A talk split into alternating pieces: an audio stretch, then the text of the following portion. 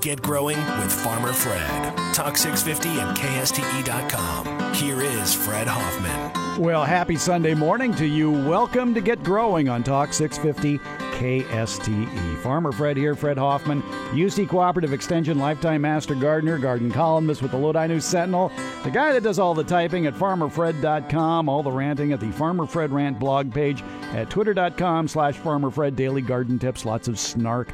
The Get Growing with Farmer Fred Facebook page where there is always a garden dialogue going on, including this week a little pop quiz for psychic bonus points about what's wrong with this tree.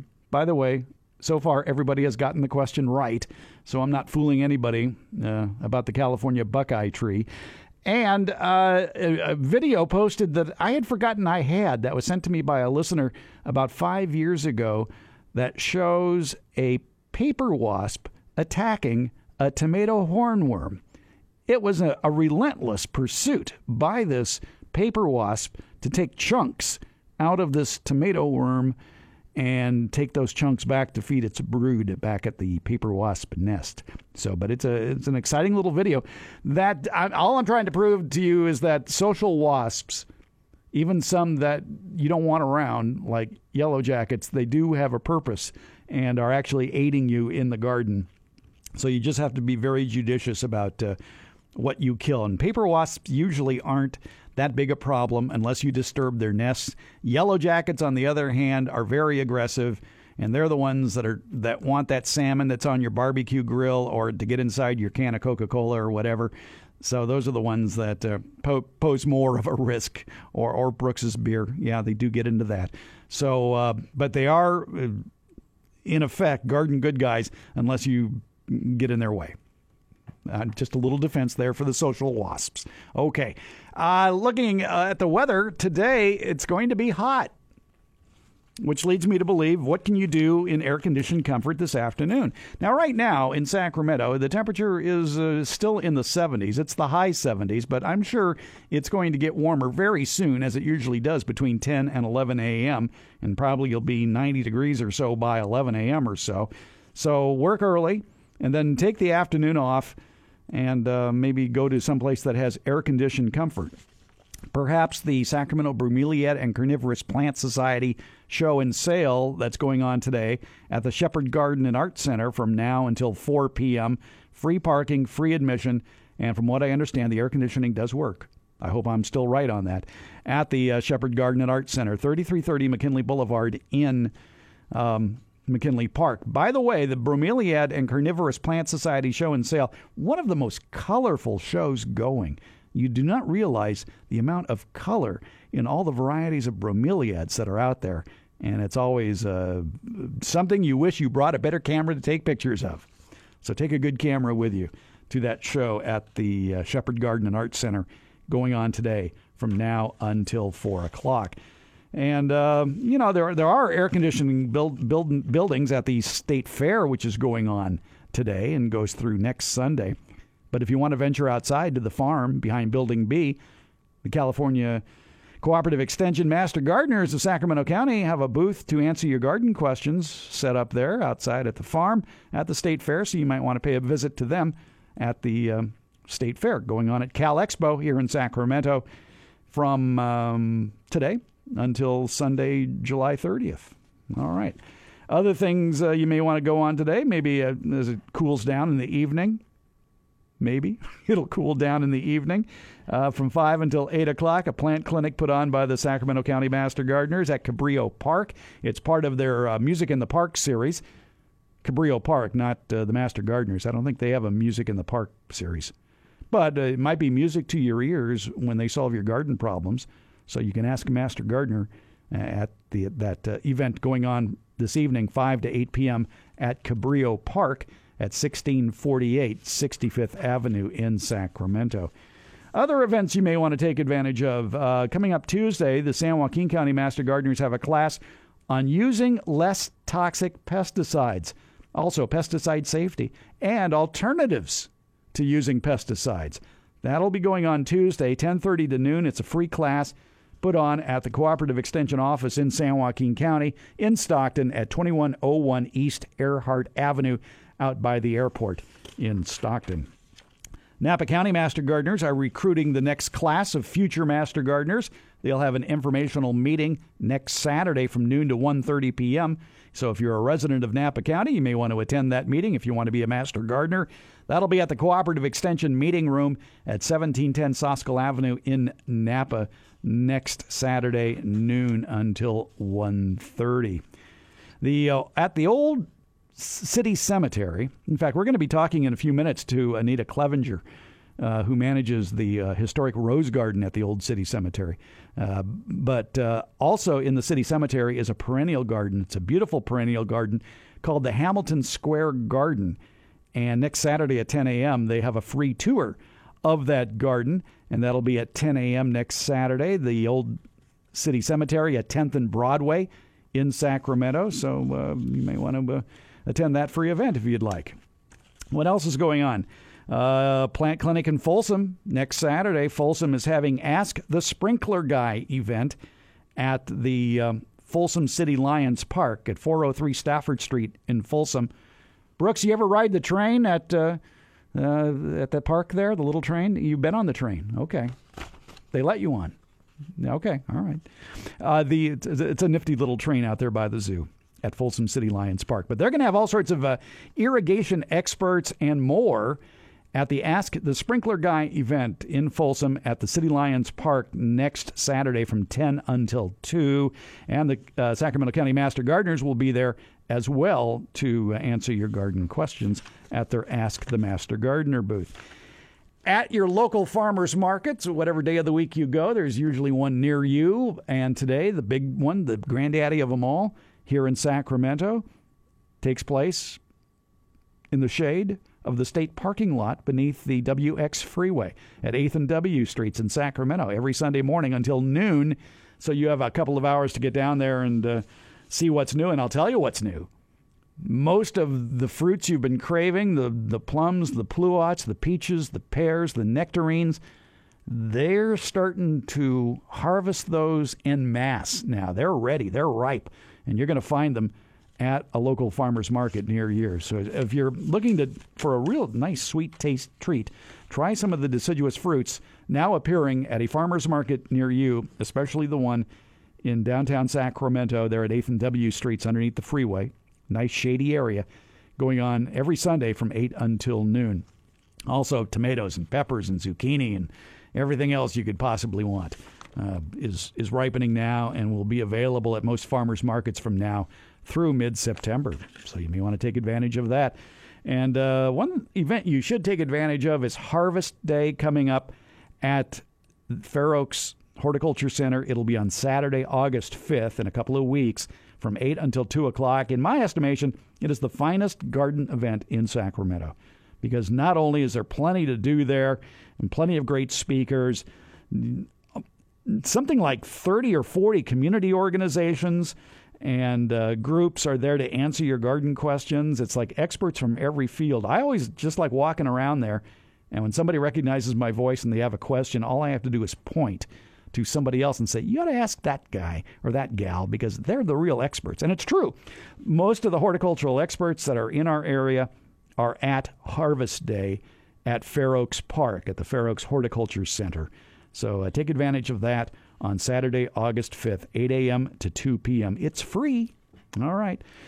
And we'll have more information about that next Sunday on this very program. When we come back, we're going to take a little tour of the historic Rose Garden at the Old City Cemetery as we continue with Get Growing on Talk 650 KSTE.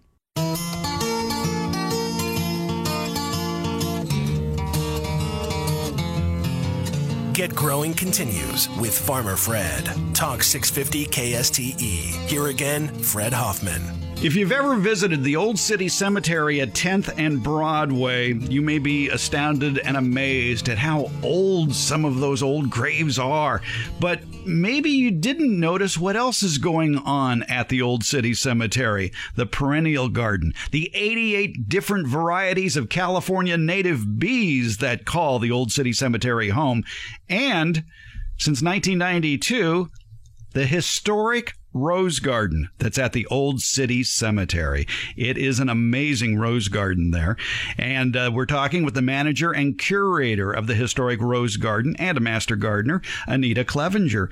And Anita, this is what, your 14th year volunteering out there? Yes, it is. That's I came amazing. out to help prune one year after I'd taken a pruning class there and then discovered that the work in the garden never ended, nor did my love for the roses. How many roses are actually out there, old garden roses at the Old City Cemetery there at 10th and Broadway? It, there are about 500 in the collection, and most of them are roses of the 19th century, roses that are the same ones or the same type that uh, the people buried there would have planted on their graves or grown on their homes. We also have some species roses, some wild roses that help you see uh, really what roses are like. They can be so diverse. From we have the tiniest rose uh, known, Rosa minutifolia, growing there, as well as roses that clamber 60 feet up a tree. And there are California native roses there as well? We have one native in our garden. There are more natives down, I believe, in the uh, uh, California native plant demonstration garden elsewhere in the cemetery. But we really specialize in garden type roses, so roses that were grown as opposed to wild roses. And you have a lot of found roses there as well that have been found on sites throughout California that have found a permanent home at the Old City Cemetery. Yes, we keep track of where we find them, and it's part of the horticultural history of California is how they were brought across the prairies or sold by early nurseries. We keep track of where they're grown, and if we know the origin of them, we keep track of that story. And so it's not just a collection of old roses. It's a collection of historic roses that have been collected at old cemeteries and home sites and even along the roads or in the middle of a pasture, wherever we've been able to find them and preserve them over the years, roses uh, gain popularity, lose popularity. Some fall out of commerce. Yet at the Old City Cemetery, there you can find some what 19th century and early 20th century cultivars that uh, were very popular here in Sacramento way back when. Right, and actually, many of the roses they were growing in Victorian times are older than that. We have a rose that's thought to be the rose that uh, was in Rome, uh, the twice blooming rose uh, that was written about and celebrated in Rome, uh, the autumn damask rose. So we have uh, people didn't just grow the latest and greatest roses, although they wanted those. They also grew the historic roses that that had come down to them over time. Let's talk about some of the events uh, that you're responsible for there in conjunction with the uh, historic Rose Garden at the Old City Cemetery. Probably the most popular are uh, deadheading and uh, pruning classes. Right. Uh, well, we are an all volunteer garden. We were founded by volunteers and we are maintained and tended. We work in partnership with the city and the staff and we're assisted by the Sheriff's Work Project who's out on the weekend. But it's all volunteers and so we're about volunteers preserving and tending these roses and also educating others about them. And so we do give pruning classes. We give propagation class in the fall. We uh, do deadheading parties that help us tend the rose garden during the summer, but also as a chance to teach people about how to do it. And we also lead tours and have our open garden event in April. And I believe you also have rose sales, don't you? Well, at our open garden, we do indeed, and we have been propagating like mad this year. We want to make sure that not only are we preserving these rare roses with wonderful stories and that are tough survivors, if they survived in the old cemeteries, then it's a good indicator they're going to do well here in Sacramento. So we've been propagating these for sale. We usually have at least 500 roses for sale that are mostly rare and historic types. They are sold during our open garden event, which is in early April on a Saturday, usually the second Saturday of the month. Most people think of roses as showstoppers in mid spring, summer, and fall. Is there winter interest in a rose garden? Yes, there is. We have many of the roses that only bloom once will form beautiful fruit. Some people deadhead remove the spent flowers so diligently on their roses that they don't know that the reason they're blooming is to set fruit. And the rose hips are their fruit. And they can be tiny little round red or yellow balls, or they can be very large oval shaped fruit. And so one of the things that you see in the rose garden through the winter, fall and winter, is their fruit. Also, our roses do tend to bloom. It's not the overwhelming display, but we have many roses from Asia that are virtually evergreen and ever blooming. Each year there's about two weeks that there's nothing in bloom in the rose garden. On any other day, uh, so 50 weeks out of the year, you can find at least a few flowers in the garden. And frankly, I just think that the plants themselves are beautiful when they drop their leaves and we have them pruned. There's something to be said for just seeing how they grow. And so, and at that point, you can observe all the different ways that the prickles are. They're, they're it's a lot of variety in these old roses, so a chance to really get acquainted with them every day of the year. For the best show of roses, when is the best time to visit the Old City Cemetery? Early April really is best. Uh, it begins with a the Banksia roses that go up the trees, and usually they're blooming by mid March. And there's a few other very early blooming roses. Some are climbers, some are the early uh, Asian roses, the teas in China. So there will be a scattering of bloom starting with mid March usually. And then there's a succession of blooms. So some roses don't really hit their stride until the end of April or beginning of May. Anymore, it seems to be we're getting the bloom earlier in the years. And so that's why uh, we do most of our activities in early to mid April.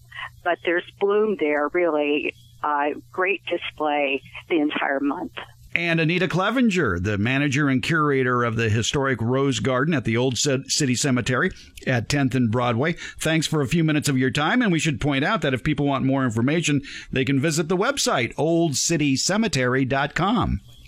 And Fred, there's also a website devoted to the Rose Garden. It's cemeteryrose.org. And we have a Facebook page. You can find us on Facebook. So it's Historic Rose, Sacramento Historic Rose Garden on Facebook. Anita Clevenger, thanks so much for your time today. You're welcome.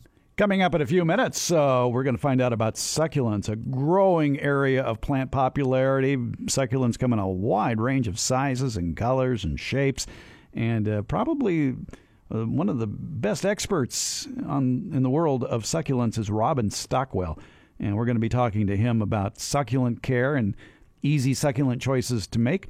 Uh, coming up a little bit later on in this program. Also, a garden grappler coming up in a few minutes.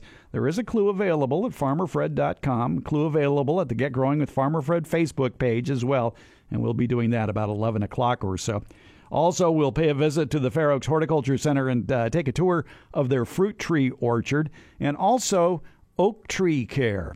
And I'm talking about people who may have moved onto acreage or recently subdivided property, especially in the foothills where there may be some old oaks, and what you should and shouldn't do to ensure the health of that tree. So we'll be doing that a little bit later on this program between now and 12 o'clock. Well, nice surprise in the mail here when I got here is a, a new edition of a classic book.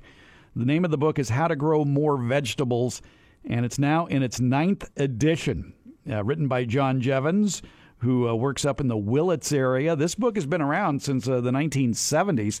And uh, if you have that book, uh, the new book is laid out in much the same way. It looks very much like that old 1970s edition with updated information. And uh, it's the ninth update that John has done on this book, and it's going to be on the market on July 25th. Again, the name of the book is called How to Grow More Vegetables, and it really is a, a, a good primer if you want to uh, grow more vegetables uh, sustainably. And John has uh, basically written about vegetables and biointensive gardening, sustainable, high yield organic gardening for years and years and years. He's the director of a group called Ecology Action up in the Willits area. He, and his website is growbiointensive.org. But anyway, nice to see the ninth edition of How to Grow More Vegetables is out, and uh, well, will be out on July 25th. It's always exciting to see that. All right, how about an update uh, for our friends down in the Mariposa area on the um, Detwiler fire? Uh, latest update from Cal Fire on that big fire there near Yosemite. 76,000 acres have burned, 40% contained, so that's good news. However, there are something like 1,500 structures that are still threatened. So far, 63 homes have been destroyed, and uh, along with 67 minor structures, uh, thousands of uh, firefighters and support crew working on that blaze as we speak.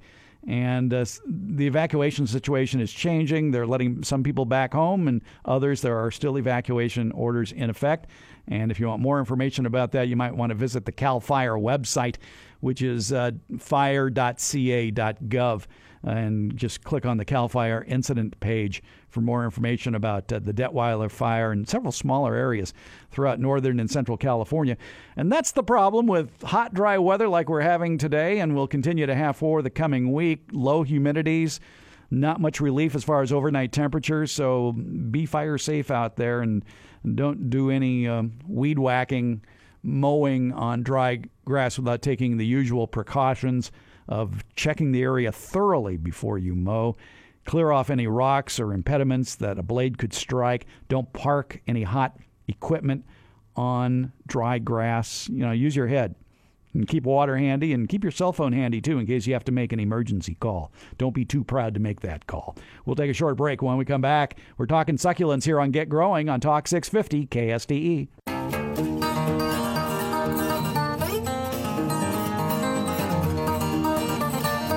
KSTE. You're listening to Get Growing with Farmer Fred. Talk 650 KSTE. Here again, Fred Hoffman. People looking for a drought tolerant landscape don't need to look any further than succulents. And there's a whole world of succulents that do well in the Central Valley. We're talking to the author of the book Succulents, the ultimate guide to choosing, designing, and growing 200 easy care plants. It's Robin Stockwell. And Robin, you've been associated with succulents for a long time. You've had a nursery, and now you've got a website. I do. The website website is thesucculentguy.com. The nursery that I sold two and a half years ago is Succulent Gardens, located on the Monterey Bay. Now, this book, Succulents, is just a gorgeous book. It's much more than a coffee table book. It's really a great how to if people want an introduction to the world of succulents. And the beautiful part about succulents is it's a great small space garden. Even if you just have a sunny patio or just want to do container gardening, there's a succulent that will fit. Absolutely. And actually, when I first started out growing succulents, I would ride my bicycle through what then were called trailer parks. Now they're called mobile home parks. Uh, but because people who lived in those mobile home parks lived in pretty small spaces, you often found succulents growing on their porches. And so if I saw a variety that I didn't have, I'd knock on the door and ask for a, a cutting or trade a cutting. And uh, I never took them without permission. That's important, isn't it? but you learned at an early age how to take cuttings. I did. I did. So, how did that interest in succulents begin? My interest in succulents actually began by helping a friend who I, I had gotten out of the Army and went back to school. And the friends I was in school with had all graduated from college. And I went back to college and helped a friend who, when he got out of school, he started growing plants and selling them at the farmer's market in uh, San Jose, or the flea market. And at that time, I was helping him. We drove to Monterey through the artichoke fields, saw a little sign that said Mulligan Hill Cactus. And Mulligan Hill Cactus turned out to be a collection of plants that one of the artichoke foremen uh, was growing. And I ended up buying his collection, and the friend of mine and I became partners and started growing plants together. and we were just enamored by all the flowers. The, the they were mostly cacti. It was springtime, and they were all in bloom. So we were just enamored, and that's how we started working together, growing plants. Well, let's get back to the subject on hand, which is your book, Succulents: The Ultimate Guide to Choosing, Designing, and Growing 200 Easy Care Plants. And I should mention that if you hear noise around us, it's because we are at the uh, horticultural show for Northern California called NorCal here in San Mateo. So we're taking a little break from uh, visiting booths and, and talking uh, with Robin Stockwell here. Robin, what are some good container succulents that would be easy for people to grow in the valley? I love echeverias, and echeverias love me. Uh, that you might know of some echeverias having been referred to as hen and chicks because the mother plant, the central plant, which sends out babies around the base, uh, the central plant being the hen, and the babies, the offsets to the mother plant being the chicks. Uh, and there are many, many, many kinds of echeverias. They lend themselves extremely well to co- container plantings. The roots are somewhat shallow and uh, they're just tough, versatile plants. And there's hundreds and hundreds of varieties, and the foliage comes in white, black, blue, pink, purple, all different colors. And they flower in the spring and summer, so you get the flowers. Hummingbirds love the flowers, so if you like hummingbirds, they draw hummingbirds. So that's one plant I love to use in containers. I, I love sedums. Sedums do extremely well in the Central Valley. Probably they'll do a little bit better in the summertime with a little afternoon protection from the sun. But the sedums, there's many types of sedums, and they tend to be little ground cover types, and they'll cascade over the side of, side of the pot, so they really look cool when they grow out of the side of the pot. And then I think that the sempervivums, aloes, uh, most succulents do extremely well in containers. What sort of exposure do they need? They want about two to three hours of sun a day. Some varieties will take full sun, even in Sacramento, but they want to be a mature plant. You don't want to take a juvenile and then put it in the full sun. If you're going to put a put a, a container in full sun, you really want to get it well established. I myself, even on the coast where I've been raised and, and growing my plants, even on the coast, I love morning sun for growing my plants and afternoon shade. So, some filtering of the sunlight will make your plants a little more vibrant and colorful and have a nice form too little sun and they'll they'll start to lose color. So if they get two, three, four hours sun a day, that's a good amount. So an eastern exposure. Eastern exposure is wonderful. What sort of soil mix is best for a containerized succulent? So all succulents like to have good drainage. And if you're going to buy a potting mix, you can buy a cactus mix, which is basically a mix that has good drainage and aeration. If you don't want to buy a cactus mix, you want to take your own potting mix and use it for succulents. It's a good idea to amend it with either crushed lava or perlite or pumice. Either one of those three things will help you give the aeration. And if you if you take about one part of the crushed lava and three parts of the potting mix. That's a good mix to make a blend that is aerated and drains well. What are the watering requirements for containerized succulents? Watering for succulents is somewhat dependent on the exposure, the time of year, and the type of container. Glazed containers, non porous containers tend to dry out more slowly, but typically we water about once a week in a container. In the Central Valley, the maximum you're going to want to water is twice a week during the hotter months, but that's that's the most you're going to want to water. The important thing is when you do water, water thoroughly. Make sure the water gets all the way in to the roots. Don't don't just give it a dab of water and assume that's going to help the plant. It will help a little bit, but you'll get better results if you get it all the way down into the bottom. In the wintertime, should they be offered some protection or can they take the full elements outdoors? When you talk about winter protection, generally you're talking about freezes sub freezing temperatures. Succulents, almost all the succulents I've grown are good down to 32 degrees. Once you go below 32, you start to thin out the varieties that you can grow. You really want to try to get good information about the plants that you're growing. I recommend, first of all, that when you go to a, a, a nursery, if you look at the succulents in the nursery and they're not labeled, tell the nursery people, hey, please start getting labels on plants and get labels with good information on what what grows where, how cold it can go. If you look at my book, you all the plants listed. It shows t- cold tolerance. It shows how how long it takes to get bigger. You know, how big do they grow? When do they flower? What color of the flower? That's what labeling is about. And we're kind of in a transition now. And what you want to do as a consumer is insist on good information from your nursery folks. Excellent advice there. And of course, your book is an excellent resource as well Succulents by Robin Stockwell. One more question, and I've heard this answer both ways, and I'm not sure which is right. During a frost or a freeze, it's not uncommon uh, advice to water plants to help stave off the effects of a frost or a freeze. But I've heard with succulents, do not water them if a frost or a freeze is predicted. True or false? So my my thing about a freeze is they go through the freeze better if they're dry. Sometimes you don't have that uh, ability because you might have a rainstorm and then it clears and freezes. So there's not much you can do about that. But if you have the option, I like them to be dry during a, a, a hard freeze.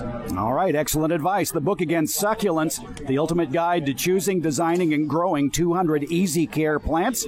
It is by Robin Stockwell. It's published by Oxmoor House. And uh, one more. And it's basically a sunset book. And it's a beautiful book, too. I mean, it's, it's easy to understand, beautiful pictures. But uh, one more plug for your website. Oh, the website is thesucculentguy.com. Thesucculentguy.com. And on there, you, you, you said you're going to be turning it into sort of a tutorial for growing succulents. Exactly. All right. Robin, it's a pleasure to meet you and uh, running, in, running into you here at the uh, NorCal show. And it, this is one of my favorite books. I'm not giving this one away. This has been serendipitous. You and I did not schedule this meeting. We had a phone call scheduled yes. on Monday. Yes. And here we are. Oh, I think that's wonderful. Yeah. All right. It's all good. Succulents by Robin Stockwell. Robin, thank you so much. I've been wanting to meet you. This is awesome. thank you so much, Fred. Speaking of succulents, uh, in fact, a lot of robin succulents that he grew at his nursery, you can find at High Hand Nursery in Loomis. High Hand Nursery open seven days a week at 3750 Taylor Road in Loomis. Beautiful, beautiful, amazing succulents that Scott and his crew have out there at High Hand Nursery. And of course, the wonderful cafe, the, the fruit shed with all the wonderful specialty stores like the High Hand Olive Oil Store, the High Hand Art Gallery. And they always have special events coming up. And Train Day is coming up uh, to their uh, sister place, Maple Rock Gardens, on Saturday, September 9th. You can find out more details about that when you visit High Hand Nursery in Loomis on Taylor Road or visit their website, highhand.com.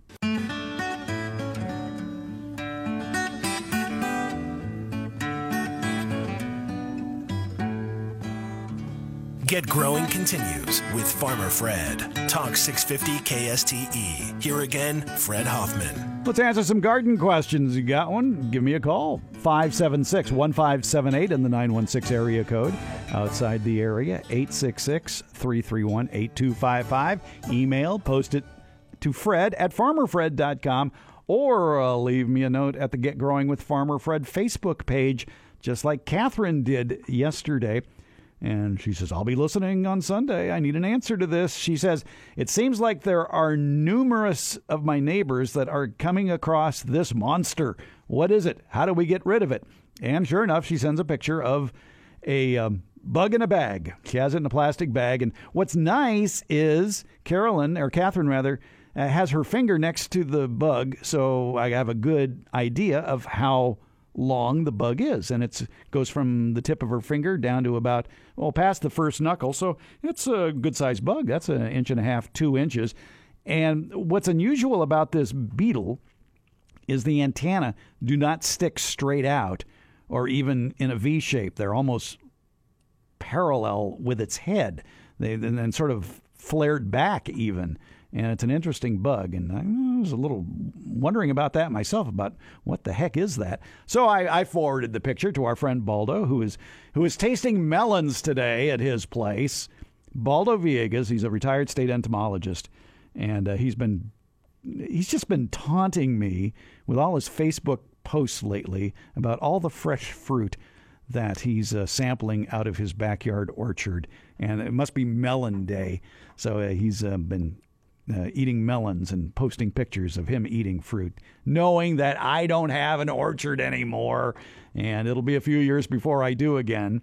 Uh, but uh, I must say there is progress being made on that front as far as getting the yard rehabbed to be more conducive to growing food.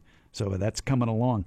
Anyway, uh, Baldo uh, provided the answer as to what this particular bug is, and you may be seeing it too. Baldo says he's been seeing it uh, more and more lately. It's called the California Prionus longhorn beetle.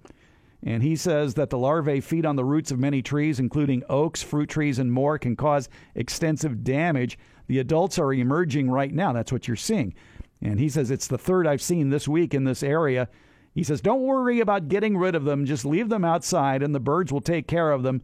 And the adults are attracted to light. So that's maybe why you might be seeing more of these bugs as well. Because as they emerge as adults, as they do between June and August, they're flying around. They're looking for easy action. Um, they're looking to mate and uh, the males are smaller than the females. Uh, they're the ones with more strongly serrated antenna. And it's not the adults that are doing the damage because all they're doing is flying around looking to mate because they don't live that long. They only live of an adult uh, longhorn beetle is about 10 to 20 days. And shortly after mating, the female lays single cream to yellow brown eggs, which uh, she can produce up to 200 in her lifetime and those eggs are laid below the soil surface near the roots of suitable hosts. And that includes a lot of uh, deciduous uh, trees and shrubs, some conifers, and especially hops and grapes as well. And uh, the larvae, as Baldo says, they seek out roots shortly after hatching. They furrow and tunnel through the roots as they consume tissue, moving upward and inward and uh, the larvae move from smaller to larger diameter roots as they age and grow. And uh, the pupation, where they rest until they become adults, occurs near the soil surface in a cell constructed of soil and root material. And uh, the the pupa version looks like adults, according to the Wikipedia page on the Prionus californicus, also known as uh, Baldo pointed out, the California Prionus longhorn beetle or it's Prionus. I'm not sure which. But anyway, let the birds take care of the adults. That's uh, the best advice. And uh, yes, you're seeing them now because this is the time the adults are are emerging and uh, going about whatever the it is they do. All right. Uh, let's go to the phones. Let's talk with Roy in Citrus Heights here on Get Growing. Hi, Roy. Oh, good morning. What's up? Um, two questions. Uh, one, I planted a cantaloupe and a muskmelon, uh, both from one of the nurseries you often uh, have people on from and advertise. And uh, they're doing great, growing lots of uh, vines everywhere, practically taking over my entire backyard. I was curious to know when the melons form, little melons, and then they start to get bigger and bigger. What's the time frame from when the you know say the little melon forms to when I should start really looking at is it time to pick these things off the vine? Yeah, there's a, a lot of uh, theories about how to tell when a melon is ripe or not. Okay. And, and, and thumping it doesn't do much good because it really depends on the time of the day you do the thumping. And basically, what you, what you want to look at is where it attaches to the vine and look at the tendrils that are right there at the end of the vine and uh, attached to the fruit. And when those little tendrils start turning brown, that's your first indicator that the fruit is probably ready. The other indicator is it will easily slip from the vine. Don't force it and just uh, do a little twist. And if it comes off easily, it's it's probably ready. Okay, do, do you have an approximate amount of time, perhaps? The the little card that came with the plant said something about 85 to 90 days, but I wasn't sure if that meant from when I plant the plant to, or is that from when the melon forms? That that was part of what I was like. Uh. When did you plant it? Oh, I planted it as soon as the weather uh, started actually getting warm enough. Uh, you know, just after official tomato planting day. Oh, okay. So you did it in early May then. Yes. Okay, well that that's good because a, a lot of melons per, they prefer warm soil, and until the soil warms up to where they like it, which is usually around 70 degrees or so, melons will just sit there and wait. And frankly, because of the rains we had in the spring, soil temperatures warmed up rather slowly. But right now, soil temperatures are in the range we like, 79 to 84, which is great for squash growth and melon growth. So they're going to pick up speed as far as ripening goes. And if you plant it in May, well, June, July, August, that would be your 90 days. So uh, soon, okay. in a couple of weeks. So 90 days roughly from a good planting in warm soil then is what I want to yeah, Yeah, at. basically it's not from when fruit are formed. It's from when you plant. I mean, generally speaking, it's when emergence from a seed to fruiting is the usual time frame for a lot of things, but in the case of a transplant like that, it's from when you put it in the ground. Okay, one more thing. I planted bell peppers about the same time, and I've always had pretty good luck with them blossoming all over the place and lots of fruits. Um, this year, not so much. Uh, it, the plant seems healthy, nice and green. I have gotten a couple of bell peppers off it, but man, just you know, one blossom here, one blossom there. It's just not. Are they growing in full sun? Oh yeah. Okay, yeah. you got full sun, and yeah, they're in a good place. I, I try not to overwater them because I know they're not. You know, they like to kind of dry out, and they like the soil to be warm. Exactly. I've yeah. Listened to you for years, so I, I, you know, like I said, I've always had good luck in the past, but this year, well, I maybe it, in a big old uh, wine barrel. Yeah. Uh, well, now okay, now that, that, that could be the key there because of the heat spells we had in June, and if if that barrel dried out prematurely before you had a chance to water it again, that can cause flower drop. So the thing is to keep it consistently moist. And Roy, we have to run here. We have to go do news. But uh, try that. In fact, why don't you just hang on? I'll talk to you after the news. Okay. Will do. Thank you. Okay, all right, because that's a that's a complicated topic. It's get growing on KSTE.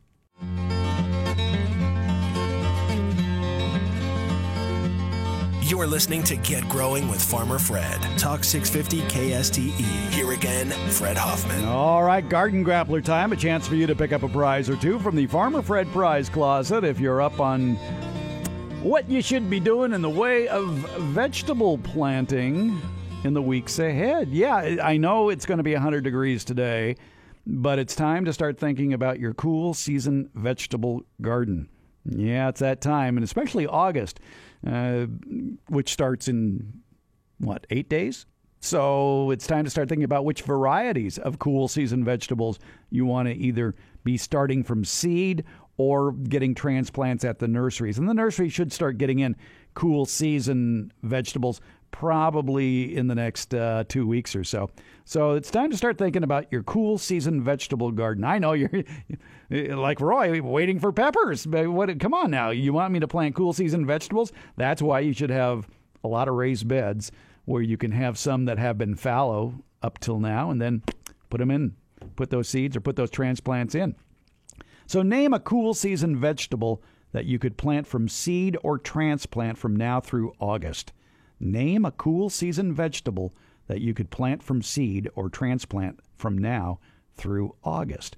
Clue available at farmerfred.com. Clue available at the Get Growing with Farmer Fred Facebook page. All five callers get a prize. Special bonus prize for caller five, because as you know in the Garden Grappler, you cannot repeat an earlier answer. The numbers to call in with your cool season vegetables 576 1578 in the 916 area code or toll free 866 331 8255.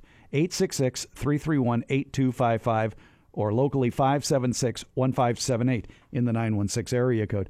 Brooks, are you ready in there? He's running the board. He's got a pen in one hand, paper in the other, and he's punching the buttons on the board with his nose. So he's ready.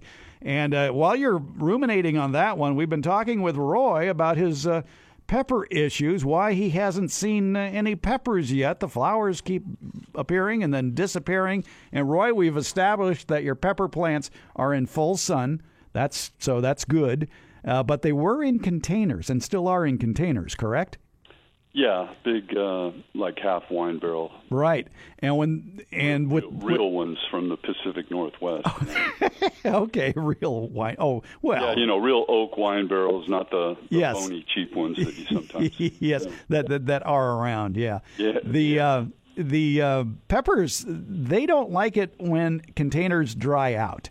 That Okay. that really can cause flower drop. And with the degrees of uh, hot or number of hot days we've had where it's been up into triple digits, especially in June, that can cause the flower drop. Uh, hot temperatures alone can uh, cause that to happen as well, as well as too cool of overnight low temperatures.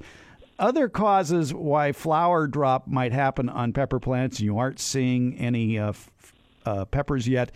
It could be the wrong fertilizer or not enough fertilizer. If you're using a, a, a strictly nitrogen fertilizer, that's just green growth and does nothing for fruit development, which requires phosphorus and potassium. And with no fertilizer, well, then you're asking your soil to do uh, work that may be expired if it's containerized soil that has been in that container for quite a while. Does that sound familiar?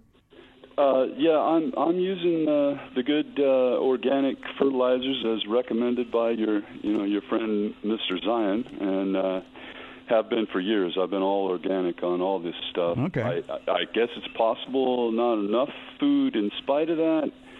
Um, here's something though. It isn't so much that the flowers seem to drop. I don't seem to be getting a whole lot of formation. Only one or two here and there. Um, so I'm, now I'm thinking maybe it is a, a lack of nutrients. Maybe the plant just doesn't have enough energy to to pump out the flowers. Well, that could that be, possible? but don't overdose them with too Oh, no. much fertilizer. But do and now the thing with containers too is that fertilizer gets leached out very quickly, unlike plants that are in the ground, because every time you water, it it leaches out more and more of the fertilizer. So if you're using a fertilizer that says apply once a month, as many organic fertilizers state, what you'd want to do is split that dosage in half and apply it twice a month to uh, lessen the effect of the leaching effect of when you water containers because that uh, fertilizer if it's not being absorbed would just be um, pushed down washing on further down, yeah. so basically Okay, good fertil- advice. I, I, I'm sending you a couple of pictures of a mystery plant.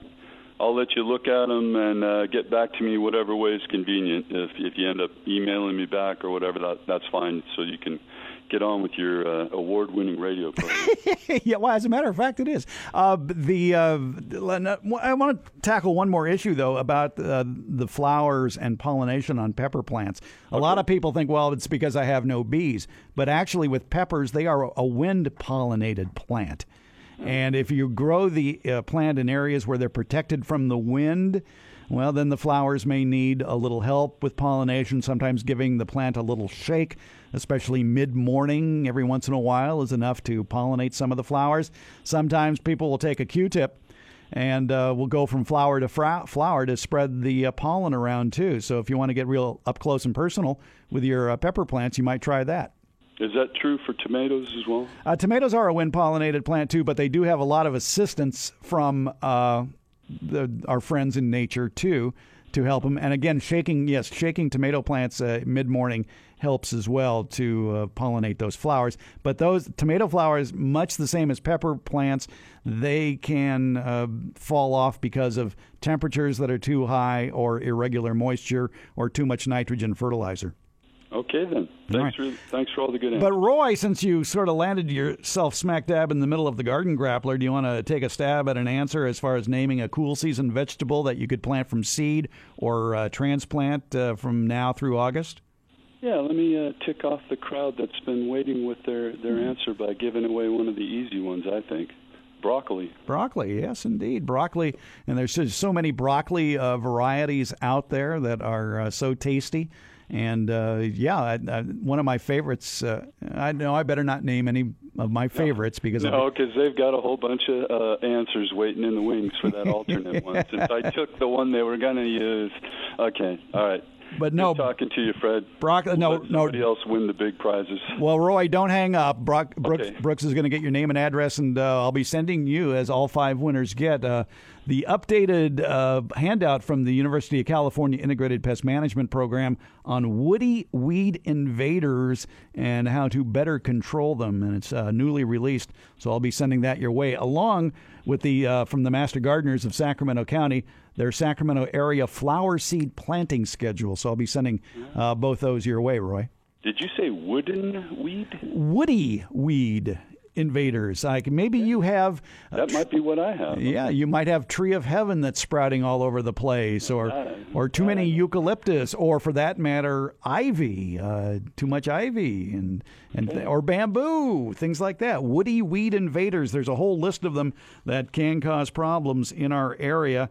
Uh, acacias is another example. Uh, tree of heaven is probably one of the most pernicious ones that spread too easily.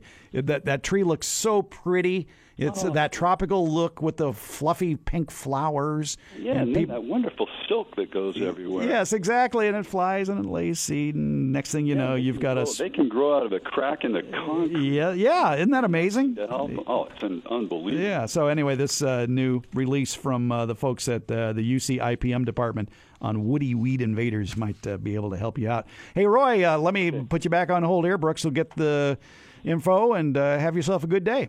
Thank you much, Fred. All right, so there you go. So we will cross broccoli off our list of cool season vegetables that you can plant this time of year. I, I love broccoli, and and there are just so many more varieties. See, this is why I wanted to do this little contest now, because uh, there's just so many varieties that you can find from seed right now, as opposed to. Uh, uh, you know, shopping for possibly a limited amount, depending on what nursery you shop at, as far as transplants go. But uh, broccoli usually matures in 60 to 90 days, and I think I, I'm, I'm safe to mention some broccoli varieties uh, that do well in our area, like Green Comet, Premium Crop, Green Goliath, Green Duke, Green Valiant, Emperor, and Packman all do well in our area. So this is the time of year if you want to, to be harvesting some cool season vegetables for, say, Thanksgiving or Christmas uh, and beyond. We got to get on it. All right. All right. Call in number two. In today's Garden Grappler, where are we going? We're going to Elk Grove to talk with Elizabeth. Hi, Elizabeth. Hello. Hello, Elizabeth. What uh, cool season vegetable would you plant between now and August, end of August? Sugar snap peas. They're like candy. We used to grow them when our boys were real little. They're grown now and and have kids of their own. But we grew sugar snap peas. The boys would like to go out there in the fall and just eat them like candy off the vine. Sugar snap peas are delicious. There's no question about that. Now the question is, should they be planted now? And to for that answer, I will be going to the Farmer Fred vegetable planting calendar that's posted at the Farmer Fred Rant blog page to see what it says about peas. And it's talking about if you want to put in sugar snap peas, you'd be better off waiting till September. That the soil sometimes if the soil's too warm there are certain seeds uh, that won't uh, grow. And if the soil's too warm the plant might not grow either. And that's the true with peas as well Okay. do you have an, an alternate answer Um, not right now. oh really Oh, asparagus. Would that be okay? well let's see now when, when when do they now asparagus plants usually show up in the nursery and you plant them from corms uh, which are these gnarly rooted areas and they usually show up in late fall and early winter so not quite that I'll give you one more chance if you want. Let's see. Cool. Uh, sunflower seed. well, no, sunflowers are a summer plant. Mm-hmm. Yeah, so that's uh, we're we're running out of options here. But- Okay. So yeah, I, I- I hate to be a, a hard guy on this, but um, that's my nature. Okay. Is that is that okay, Elizabeth? That's okay. All right, thanks for calling. Thank you. All right, bye bye. Yeah, peas generally, um, but I will. I know Brooks has already taken down the information, so I will check with another source here. uh, as far as when planting peas. And I'll go to the uh, vegetable research uh, and information page as far as uh, the planting information goes. And they're not going to tell me. That's not nice of them. All right. So, yeah, but sugar snap peas, best wait until fall really begins. All right. We'll take a short break. When we come back, we'll get answers two, three, four, and five to today's Garden Grappler. Name a cool season vegetable that you can plant from seed or transplant between now and the end of August. The numbers to call 576 1578 in the 916 or 866 331 8255. It's the Garden Grappler. It's going on Get Growing on Talk 650 KSTE.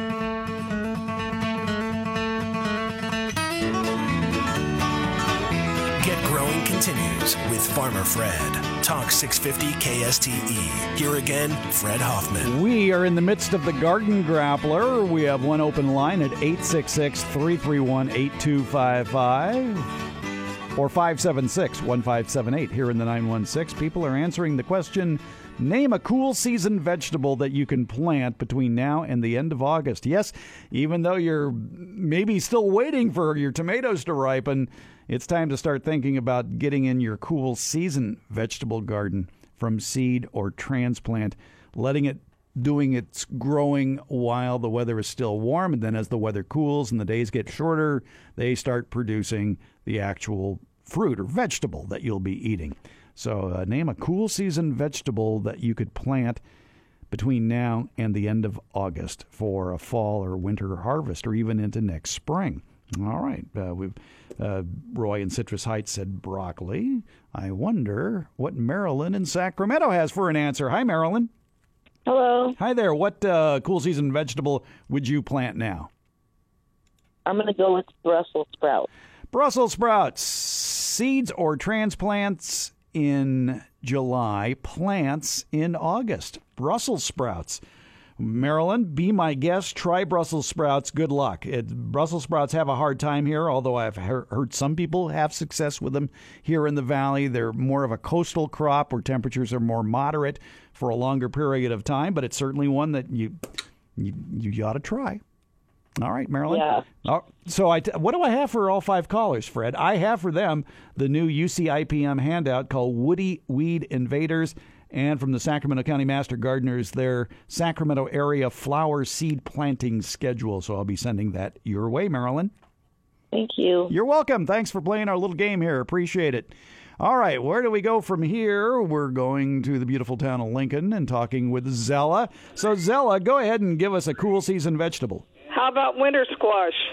Ooh, winter squash. Now that's uh, I don't think so. I think winter squash for the most part is planted on almost the same schedule as uh, summer squash, and it's true. It's April, May, and June are the best time for winter squash. Even though the reason it's called winter squash is because it, it does last uh, on the vine for so long, and you can wait until much later to harvest it and it won't go bad on you. But uh, not winter squash, though, even though the name would imply such. But no. Thank you. Well, wait a minute. Don't you have another answer? Oh, well, I was going to su- suggest Brussels sprouts, and she beat me to it. How about turnips? How about turnips? Let's check out turnips. You can pl- oh, so close. you can plant them from seed in September, October, and November. i I'm I'm easy. You can try one more. Um, okra. Okra. I think that's a summer one. Okra, actually, oh, you, you boy, you squeezed it right in there. Uh, it's not so much a cool season vegetable, but you can plant it from seed in July. So on that basis, obviously, if you can plant it from seed in July, uh, it's gonna it's gonna ripen uh, okay. as cool season. So there, we did it, Zella. Okra. Okay, thank you. You're welcome. Thanks for calling. Appreciate it. You're it. welcome. Bye bye. All right. Bye bye. Caller number four in today's Garden Grappler is Matt in Fair Oaks. Hi, Matt. Hi, Fred. So, Matt, don't say okra, please. I promise I won't. Okay. But how about carrots? Yeah, carrots. Uh, and the problem with carrots, uh, if you tried to plant them now, the problem is the soil is too warm and they would not germinate. But if you wait a few weeks until August, they'll do fine. Uh, carrots are, are, is one of those crops you can just plant a, a short row every few weeks or so from August uh, basically uh, through August, September, October, November, December, and then uh, do it again in March, April, and May. So it's one of those that you can almost have a year-round crop with, and uh, there are a lot of good carrot varieties. If you have a loose, friable soil, something like the Imperator, the longer carrots are good for if you have a heavier soil. The Nantes or the Danver half long are good choices, and that's why raised beds are so good for uh, growing carrots is because you have that nice loose soil and you can grow so many different varieties of the different colors. Uh, I know that uh, Renee Shepherd at at uh, Shepard Seeds uh, sells a mix called Circus, which are just beautiful multicolored carrot varieties that you can plant from seed. Mm-hmm. Uh, carrots, good answer, Matt. So I'll be sending you the Woody Weed Invaders handout from UCIPM along with um, the uh, flower seed planting schedule. That sounds great, Fred. I have a question for you, real quick. I thought so. Go ahead. First of all, I want to say I got that answer, by the way. I have a little cheat sheet that I saved from the uh, UC Sacramento County Master Gardener Gardening Guiding Calendar. There you go. Yeah. And you can pick up one of those when you come to Harvest Day in a couple of weeks. What a the 2018 shill. ones. What a shill. All right.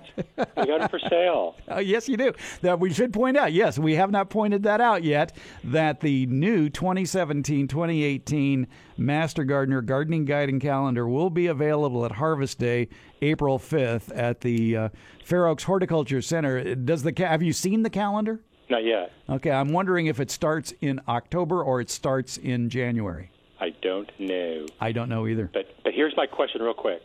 I we my wife and I bought a Chinese evergreen elm. That's what we thought it was. Turns Mhm. out it was some kind of an elm.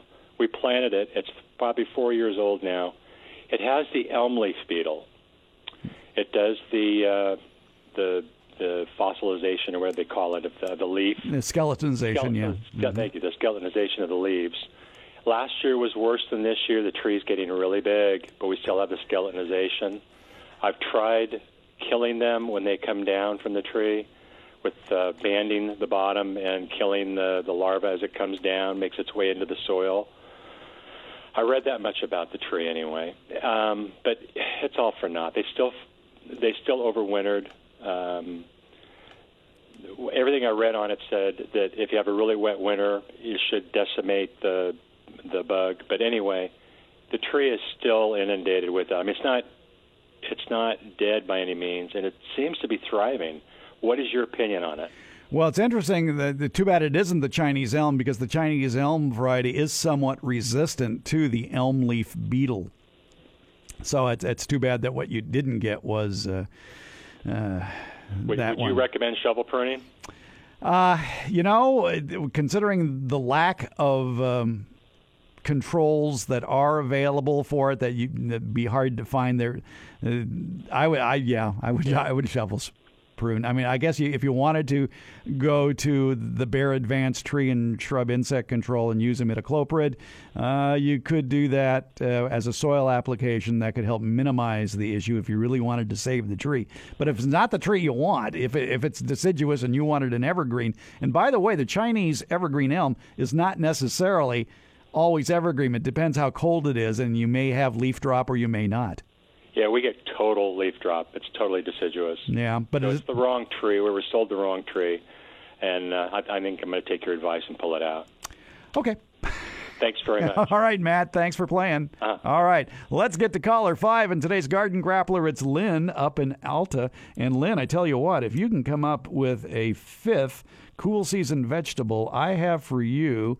Uh, oh, it's a great book called The Gardener's Weather Bible by Sally Roth. So I'll send that your way. If you can come up with another cool season vegetable you could plant in late July or through August. Um, I didn't hear all the answers, but my uh, my answer would be beets.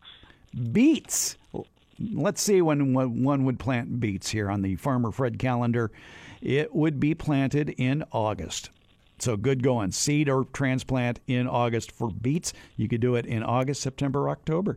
Good answer, Lynn. So I'll be sending you that book, the uh, Gardener's Weather Bible. That sounds wonderful. And beets, it's I like to grow the vegetables that are that are so much better than the ones you buy in the grocery store. And I've never grown beets, but Okay, I never really liked them because my mom would Yes. give us the canned beets. But that's one of those that's really good, isn't it? Oh yeah, and they come in, and they're not just red anymore either. You can find gold-colored ones that uh, people really enjoy.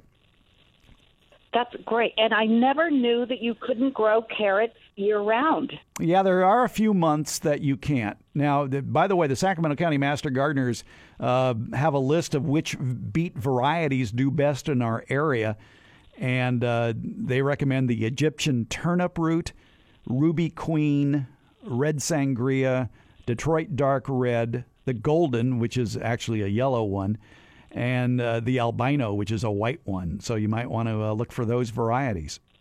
Well, I'm going to have to experiment because, like I said, I grew, I live up here at four thousand. Oh, that's right. Yeah. So, well, yeah, experiment, try different varieties, and see what you get. I'm going to have to do that. I didn't realize it was such a good thing. Well, thank you so much. I appreciate that. The book sounds great. Lynn, thanks for playing our game. I appreciate the game. All right. Bye bye.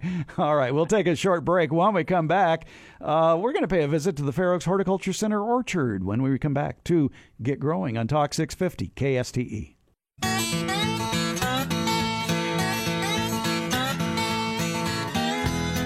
You're listening to Get Growing with Farmer Fred. Talk 650 KSTE. Here again, Fred Hoffman. We're at the Fair Oaks Horticulture Center. It's Open Garden Day. It's May, and we are in the orchard looking at ripe cherries, and I'm getting jealous.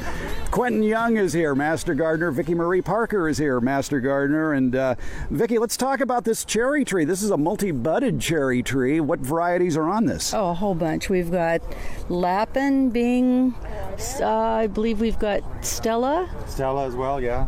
Don't do this to me. Come over closer here. Okay. Um, Royal Anne, Yeah. Early Burlat, a couple different varieties on here. I think there's nine altogether. Now, in a multi budded cherry tree, do you find some aggressiveness in one variety over another? Uh, yes, we find some aggressiveness over uh, one variety over another, and we also have also have struggled with um, some are more susceptible to diseases than others. To solve the aggression, what there, there must be a lot of judicious pruning going on. Yeah, pretty much our regular summer pruning schedule.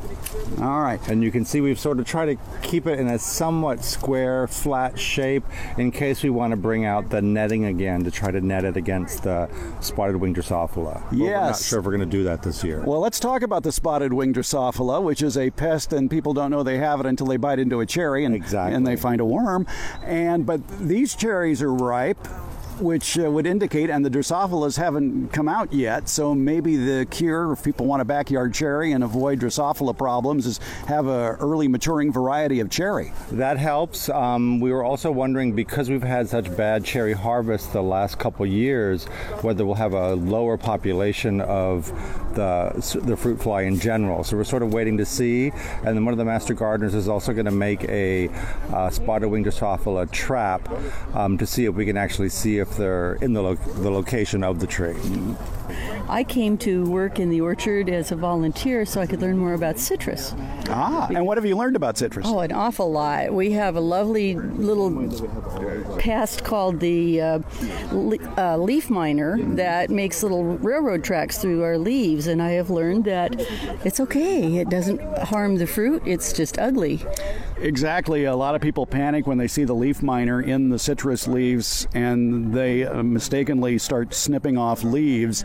And what they don't realize is those little mines that they see, those lines, is just a small portion of the leaf, and photosynthesis is happening throughout the rest of the leaf. And so, really, it, it's still working. I tell them as long as it's green, leave it alone. The same thing goes for when you've got uh, peach leaf curl. As long as you've got enough green leaf, you're still doing something. And if you start pulling them off, pretty soon you're going to have no leaves. Now, I'm just uh, looking Quentin around here, and I'm uh, not seeing. Of course, I'm sure you can spot it, but I don't see in the peach trees here any or nectarines any peach leaf curl. Uh, with, yeah, it's there. I mean, they all had it. We had such late rains. We had a hard time keeping up with the spraying schedule, but it's it's not something we're too worried about. I mean, we even f- have it on all three of the peach leaf curl resistant peach trees. Whoa, uh, what would that be? The Q1 Q18, the Indian Free, and Frost. Frost. And are they? Uh, well, they're usually peach leaf curl resistant. They just seem to have a little bit of it this year. All right. So why is that? You would think with the late rains there would be peach leaf curl galore. Yeah, yeah, that's true. But just that um, we did keep to somewhat of a good spraying schedule, so I think that helped as well. You have a lot of successes here in the orchard section of the Fair Oaks Horticulture Center, and again, the trees are kept no taller than the average person can reach, which is great for pruning and picking. So they're six and a half, seven feet tall, and it's easy for netting too. Now with this cherry tree here, you didn't net it this year, did you? We haven't netted yet. There's still the potential that we might, but we're going to have to build the PVC, PVC structure around it and bring the netting out of storage. All right. Can I uh, go to your orchard report here that was issued last night. I think Sure. Vicky sent this out. Uh, the little cado and the holiday avocados are not looking happy. They aren't, yeah, yeah. And Vicky Marie, we were we've been talking about them. They're one of them has been leafless for almost four months now. It's showing a lot of potential. There's new growth coming out, so we're not quite sure if it's just settling in to where it's been planted or if it's just really struggling with the weather. Is it in the ground or in a container? Both. One's in the container and one's in the ground. The one with no leaves is in the ground, and that's the holiday. It's the larger of the 2 Uh, the other one has some uh, yellow yellow veining going on. So, just just to be kind, we gave them a light sprinkling of Nutri-Rich so that uh, they would get a, have some extra nutrients more than normally we would probably give a tree. So I spent part of my morning on the internet trying to find out more information about Nutri-Rich, and all I could come up with it's from Australia. Really? That's what I read. Okay. but what what is it? Uh, well, we use it here. It's a pelletized chicken manure. I think the numbers are 432, and it's about 7% calcium. And it's uh, just a really good organic, slow release fertilizer. You don't have to worry about it burning, and we like it because it's organic. Where'd you get it? Um, we carry, well, you can get it at Peaceful Valley Garden Supply and also at Fair Oaks Boulevard Nursery. And again, uh, there's a lot of test plants here. And if there is a problem with the plants, what's nice out here is they're labeled. I'd say this is what's wrong with this tree, and this is what we're doing about it. Now, with the avocados, I got to get back to the avocados. I, I've been an avocado skeptic in Sacramento for years and years and years. Have you tried the bacon, the Zutano, or the Jim, or any of the varieties that might have a chance here? Well, I know that one of our master gardeners actually planted one from a pit. And 20 years later, she was sad when she had to move because she wouldn't have her avocado crop, crop every year.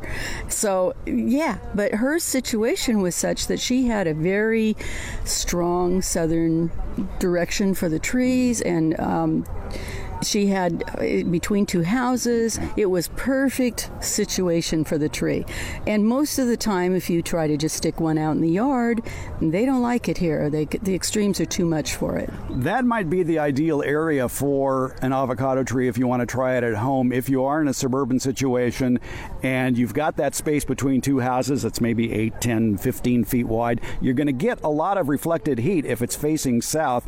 That may keep it warm enough in the wintertime for it to survive. Right she had that exposure and it was just absolutely perfect and as far as i know the people who bought her house are ecstatic Now, what varieties are you recommending uh, people get if they want to try avocado varieties here? Well, again, um, like like Vicky Marie was uh, commenting, we picked uh, the little cado because it's a dwarf and it does well in a container. So we wanted to see as an experiment how an avocado would do in a container in Sacramento. And then we also picked the holiday because it too is also a dwarf and it caps out at maybe 10 or 12 feet. Unlike some of the other, like the Mexicolas, the Mexicola Grande, the Zutanos, you're looking at a 20 to 30 to 40 foot tree. We didn't think that was really reasonable to fit in with our um, low pruning requirements for all of our fruit trees here in the orchard. What? If, oh, go ahead. Additionally, these two varieties both have a very uh, much lower um, chilling point than others. They're supposedly, once they're established, able to go down to below um, 30. Around 30, yeah, for these ones here, yeah. And But it wasn't that cold of a winter. well, we had wet. we Yeah, had so- the wet, yeah. so we yeah we were concerned. We did put up huts structures that with uh, heavy duty agribon uh, donated by one of our master gardeners and. Um, we put those up for the winter and made them pretty secure. So they, they, but the rain still came through, and it was the cold uh, of the rain that really was a, a more of a problem, I think, than than the wet itself. Avocados, plant them if you dare. There you go. And yeah. let's go back to the question of what you would recommend for the Sacramento area. I would well uh, if you're that if you're really concerned about it, I would look at some of the ones that have some uh, some frost resistance. Some of them even down to like 18 degrees. Mm-hmm. Um, but then uh, under the heading of things that we've tried here, the papayas were a complete failure. They just turned to mush. They turned to mush fairly early. Um, so we're not going to be trying those again this year. Goodbye papayas. Goodbye papayas. Yeah, buy them in the store. We are not a tropical climate after all. Exactly, exactly. So we, th- we thought we'd give it a try, and it was a good example of an experiment that didn't work. All right. And there are people, I, I've talked with people who are trying to grow papayas here, and I imagine they're having the same results you are. Probably, yeah, yeah. All right. I, I think if you were in a situation where you had them in a container that could be moved indoors mm. during the winter, per, per, preferably to a greenhouse, you would be okay. A heated greenhouse. A heated greenhouse, yes. All right. Okay, something to think about.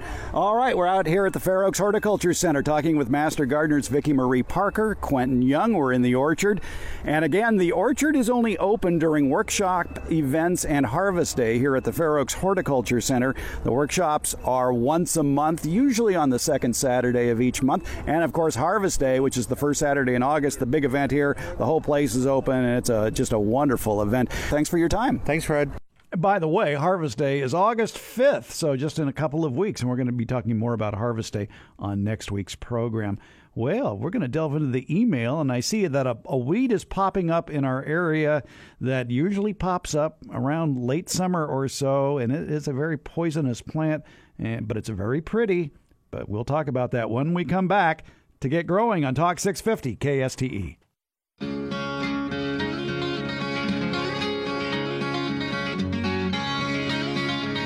Get Growing continues with Farmer Fred. Talk 650 KSTE. Here again, Fred Hoffman. All right, let's delve into the email you've been sending to Fred at farmerfred.com. By the way, due to time restraints, we won't have time enough to talk with uh, Heidi Napier about uh, oaks for, for your home landscape as far as caring for old native oaks that may be on your property. We'll get to that segment maybe even next Sunday. It's quite possible. All right. Uh, let's see. Email. Roy in Citrus Heights. We were talking to him less than an hour ago, and he said at the end, I'm going to send you a picture of something. Maybe you can tell me what it is. So he sent the picture. He says, It's showing up under my Sequoia gigantea, which is a tree, a redwood tree. What is it, and what are these berries or just seed pods? Something seems to be eating them. Should I keep this plant or pull it out? Uh, I can always tell when it's late summer or becoming late summer. This weed starts popping up.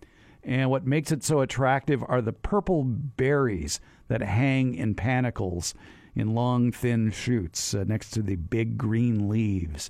And it's a very attractive plant that can get several feet tall, 10 feet tall. It is a weed. It is a poisonous weed. It's called pokeweed, and it's starting to pop up in our area. It's also known as pokeberry, inkberry, American pokeweed. It's a poisonous invasive species. The birds spread the berries and up pop the plants. It's become more and more uh, common. It's a rapidly growing perennial shrub up to 10 feet tall with large leaves and red stems. And uh, you may be tempted to keep pokeweed in the garden because of the pretty white flowers and the glossy dark purple berries. All parts of the plant are toxic to humans, pets, and other mammals. The pokeweed berries, though, hey, it's good bird food, though. Uh, they're not affected by the toxins. However, as I said, the birds then spread those seeds from the berries, helping the plant to invade orchards, fields, and yards. It competes with the crops and ornamentals in your backyard. And once established, though, unfortunately, pokeweed can be very difficult to eradicate. It grows a very large taproot and can have multiple stalks growing from a single root. And don't put the plants or berries in the green waste disposal bins or in compost. And the taproot usually remains and often resprouts the following year. So, this sounds like it, it it would be the perfect example of a woody weed invader. And that was the handout we were awarding during the Garden Grappler. An updated version of Woody Weed Invaders just released uh, from the University of California Integrated Pest Management Program. If you uh, Google the phrase Woody Weed Invaders, with the letters UCIPM, I'm sure uh, the latest version would pop up for you, that offers controls for various woody weeds such as acacias or ivy, bamboo, uh, cottonwoods, eucalyptus, pampas grass, uh, poison oak, uh, the tree of heaven, wild blackberries, things like that, plants that may have a purpose someplace else, just not in your yard. And the controls, of course, digging them out uh, can be an effective control for some of these, like pampas grass. Pampas grass, actually, uh, if you have a backhoe or a tractor or a strong back and a good sized shovel, you can actually dig out the plant fairly easily. But others of these need some help. And one control that people often uh, go to are chemical controls as far as a cut stump or a stem application. And this might work. I'm not sure if it would work, but it just might work with this weed, the pokeweed, if you cut it off near the base and then treat that stump immediately. It's really a two person job. If you're trying to kill a, a pernicious shrub or tree that keeps sprouting back and sprouting back, one of the keys for control is basically cutting it off as close to ground level as possible and then immediately painting it with uh, some, a weed killer like glyphosate or triclopyr or something, but at a stronger dosage. And uh, it has to be done immediately because those wounds heal pretty quickly. So it's a two person job. One person cuts, the other person paints that open wound. And cut stump treatments are most effective during periods of active growth. St- uh, stems of shrubs, trees, vines, or bamboo should be cut close to the soil surface, and then immediately after cutting, the herbicide should be applied with a paintbrush or a plastic squeeze bottle. Uh, and if you delay the application, that will result in poor control. Here's a word of warning about using a plastic squeeze bottle. Make sure it is a generic squeeze bottle or that any, if there is a product on it, if you're using an old mustard container, for example, put tape all over it so people don't mistake it for mustard, would you? If you've got Roundup in there, for heaven's sake. Or go to the 99 cent store and buy yourself some generic ketchup or mustard squeeze bottles and label them with the words weed killer. That can help. Would you do that? Thank you. All right. So you for small stumps, you could completely uh, cover the cut surface, paint the surface. For large stumps, it's only necessary to wet the cambium layer, and that's the outer ring of wood next to and including the bark. That's where the pipeline for the tree is. Uh, once dead, large stumps can either remain in place or be removed by professional arborists. For vines and small stem shrubs, stems can be cut with loppers or clippers and the herbicide solution painted or sponged on to the cut ends. And um, this word of warning that I talked about over on the KFBK Garden Show, I should repeat. If you have a cluster of plants that are the same species and they're together, there's a good chance their roots have intertwined and if you wanted, let's say you wanted to do this to eucalyptus, but you wanted to save some of the eucalyptus and only remove some, it may not work using this method because the glyphosate in this case would easily translocate to the desirable plants. So you want to make sure it's an isolated plant. Uh, treatment solution should contain 25% triclopyr or 50% glyphosate. From the high concentrate solutions, that would be the 41% solution. So basically, a 50 50 mix of glyphosate and water painted on. Um, if the product contains uh, 41% glyphosate, then use one part product and one part water. And um, try that out. It just might work. All right, time for me to get on out of here. Making room for the news. And then it's time for the KSTE Farm Hour. And on the KSTE Farm Hour this week, we, we have an in depth look at the wild pig situation in California. Feral pigs are destroying cropland in several counties in California. And uh, wild pig control is a, a, question and a vexatious subject for many people. Some people want to save the pigs, farmers and ranchers want to get rid of them. Also, there's a group of farmers that are standing in the way between Governor Brown and his Delta tunnels. Wow, farmers don't want water? What's the deal here? Well, we'll tell you about what the Westlands Water District farmers are saying about the Delta Tunnels project. Also, we'll talk about. Um, cap and trade bill, what that means for area farmers and rural homeowners as well. That's coming up next on the KSTE Farm Hour. Thanks for listening to today's show. I appreciate it. Have a great weekend. Bye bye.